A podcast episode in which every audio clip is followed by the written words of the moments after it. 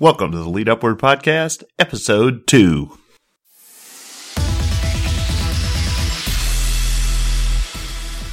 Hello and welcome to the Lead Upward Podcast. I'm your host, Brian Ayler. This is the show where we discuss the skills you can use today to improve your tomorrow. Today we're talking about 3 reasons why change is necessary for success. So let's get started. The Lead Upward Podcast show notes for this episode can be found at leadupward.com/02. So, are you good at handling change? Or do you hate to change anything? Did you ever wonder if there's a benefit to changing? In today's episode, I'm going to share 3 reasons why change is necessary if you're going to succeed. Change is one of those things I get really excited about. I like changing things.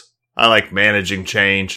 It's going to happen to all of us. And changing things can be scary. And I know some people get scared of change and they don't really like it very much. So let's dive right in. The 3 reasons why change is necessary for success is things change all around you all the time. Number 1, you have to change to keep up with technology. You know, the people who love change are going to change things. And if you're going to keep up, you have to change also. People who create things and invent things wait for no one. They just innovate. I mean, if you just think back 4 or 5 years ago when everybody had dumb phones, and now we suddenly have a smartphone. The smartphone can make you feel dumb, but it's a great piece of technology. However, I still know people that use flip phones because they really, really don't want to change to a smartphone. And they're learning the sad lesson that you can't buy flip phones anymore. They're hard to find. And everyone has moved over to the new technology. Peter Drucker had a lesson on this once, talking about technology changing and a series of people trying to stay back with the old technology. And he talked about the buggy whip manufacturers. Would a buggy whip manufacturer start out making buggy whips in 1922 after the automobile had been invented and been around a few years? Probably not. You know, would a technologist today launch a dial-up internet service? In either case, I really don't know who your customer would be. In the 1920s, there were plenty of buggy whip manufacturers scratching and clawing to keep their business alive and unchanged. Sadly, the automobile had come along. The horse and buggy was a thing of the past. Roads were starting to get built, and the need for a buggy whip became less and less every year. Until now, buggy whips are a rarity. They're something that's purchased for a hobby. Or maybe if you're an Amish family, you have a buggy whip yet. But that is a very, very, very small client base. That's a pretty good niche market, I guess, if you wanted to sell buggy whips on the internet. Of course, you'd have to find Amish people who had computers. Peter Drucker summed this topic up nicely. He said, by asking yourself every few years, if we weren't doing what we do now, would we want to start doing it? And if the answer is probably not, then maybe it isn't the right thing to do any longer. You may not like technology, but you will need to learn to use it, and you'll have to understand it to some degree to function with it. You don't have to know how the internal combustion engine works to operate a car, but you better know how to drive. The same thing goes with a smartphone. You only have to know that it's a phone and that it has some functions, and you're going to have to learn how to drive it. So number 2 in this list, accomplishing goals. If you set a goal to achieve something, then you're going to have to change. Goals require change just by their nature. The one exception is if you have the goal to stay the same. You know, goals should cause you to stretch your boundaries and go beyond what you're currently doing, which requires change. If your goals are not stretching your boundaries, then why set them? Think about your goals for this year. Do they require a change? If so, what kind of changes do they require? And what changes have you made so far? Number 3. Personal and business growth. Healthy things grow, and growing things change. That was said by James Ryle, by the way, if you want to look that up. But growing a business requires change. If healthy things grow and growing things change, one could make the logical extension that things that do not change are not growing, and things that are not changing or growing may be dead. So think about a seed in a garden. A seed changes into a plant. A plant changes when it blossoms. The blossoms become fruit, and when the plant stops changing, it's dead. So if your business is growing or you're trying to grow your business and you're not having regular change, you may want to check and see if your business is still alive. from a philosophical standpoint, you know, your story is never complete until your life ends. Think of the number of movies you've watched that had an unexpected twist at the end. Your life is much the same way.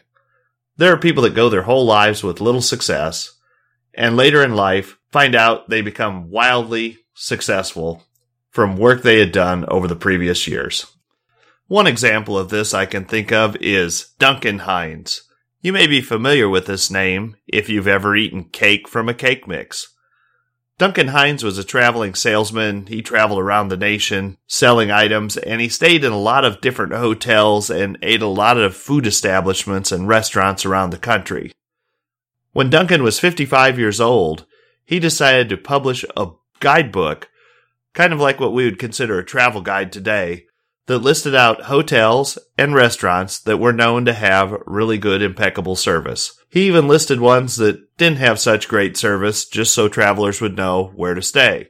One bit of irony, Duncan Hines actually reviewed the Sanders Court and Cafe, which, if you recognize that name, happened to be owned by Harlan Sanders, another person who started late in life and developed Kentucky Fried Chicken and turned it into a multi-billion-dollar corporation. Duncan Hines worked for the next 18 years, building up his business, and eventually sold off the rights to his name when he was age 73 to the people who make the Duncan Hines cake mixes. Duncan Hines, when he died, had a massive sum of money that he left to his estate and to his wife at that time. You know, Duncan Hines could have just said at age 55, "I think I'll retire." Think of what he would have missed out on.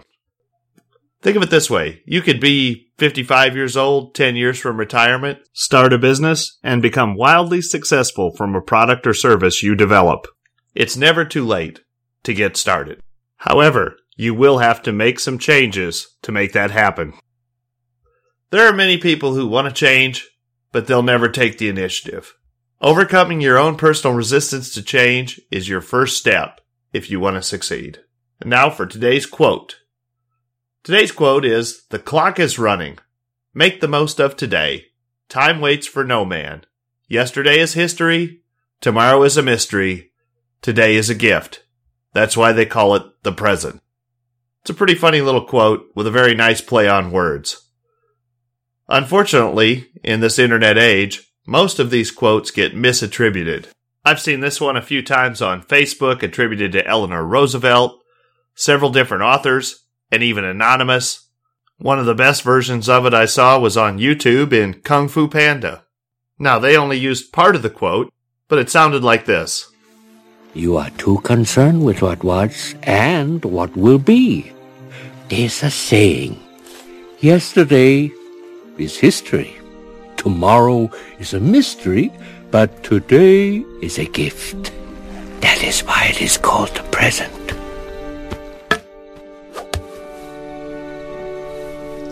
This quote was actually said by Alice Morris Earle, who lived from 1851 to 1911. She was an American historian and an author from Worcester, Massachusetts. Wrapping us up today, the 3 reasons change is necessary for success are: you need to change to keep up with technology, you need to change to accomplish your goals, and you need to change to have personal and business growth. Sometimes change can be scary. Sometimes change can be different. Sometimes change can bite you in the butt. I have some bonus material here in relation to changes I made to my website. And even for those of us who love change, sometimes change can be a real pain in the butt, and it can bite you in the butt. So give this a listen, and then we'll wrap things up. Sometimes change is forced. Recently, Google announced that they're going to start changing the way they rank and list websites that are not mobile-friendly. Now, my website was mobile-friendly from the start, but it wasn't as mobile-friendly as it could be. So I decided I'll just change themes. I'll pick out the latest, greatest theme that has all the features I want and get the site as mobile-ready as it could possibly be for all of Google's changes. However, change can sometimes bite you in the butt. Yesterday, I decided I was going to change out the theme on my website. It's a simple 5-minute install, or so they say, and I installed it, and it looked awesome. Of course, about 15 minutes later, I realized it broke about 3/4 of the functions on the website. So I spent about 3 additional hours researching, looking, finding, tracking down problems, chasing down solutions, looking for other things that I can do. I changed back to the original theme on the website, and then I went through and made a list of all the things that I would need to do to perform this said 5-minute upgrade. All in all, it took me about 4.5 hours of research and about another 3 hours of time to put into the website to make the functions work correctly. Now I have a cool new theme. It looks neat. It works the way it's supposed to. But that little change cost me a lot of time. You get to a point eventually in small changes where you've sunk enough cost into it, both in time and money, that you have to persevere all the way through it. Eventually, I got all the way through everything, and the new website is up and running. Stop by and check it out at leadupward.com, and let me know what you think of it. That's it for now. If you have any comments, please visit our website at leadupward.com and leave your comments on the show notes. And now for the fine print. All of the resources and links mentioned on the Lead Upward podcast, along with an episode list, can be found at leadupward.com/podcast. While you're on our website, connect with us on Facebook and Twitter. Until next time, think about where you can lead to make your life better.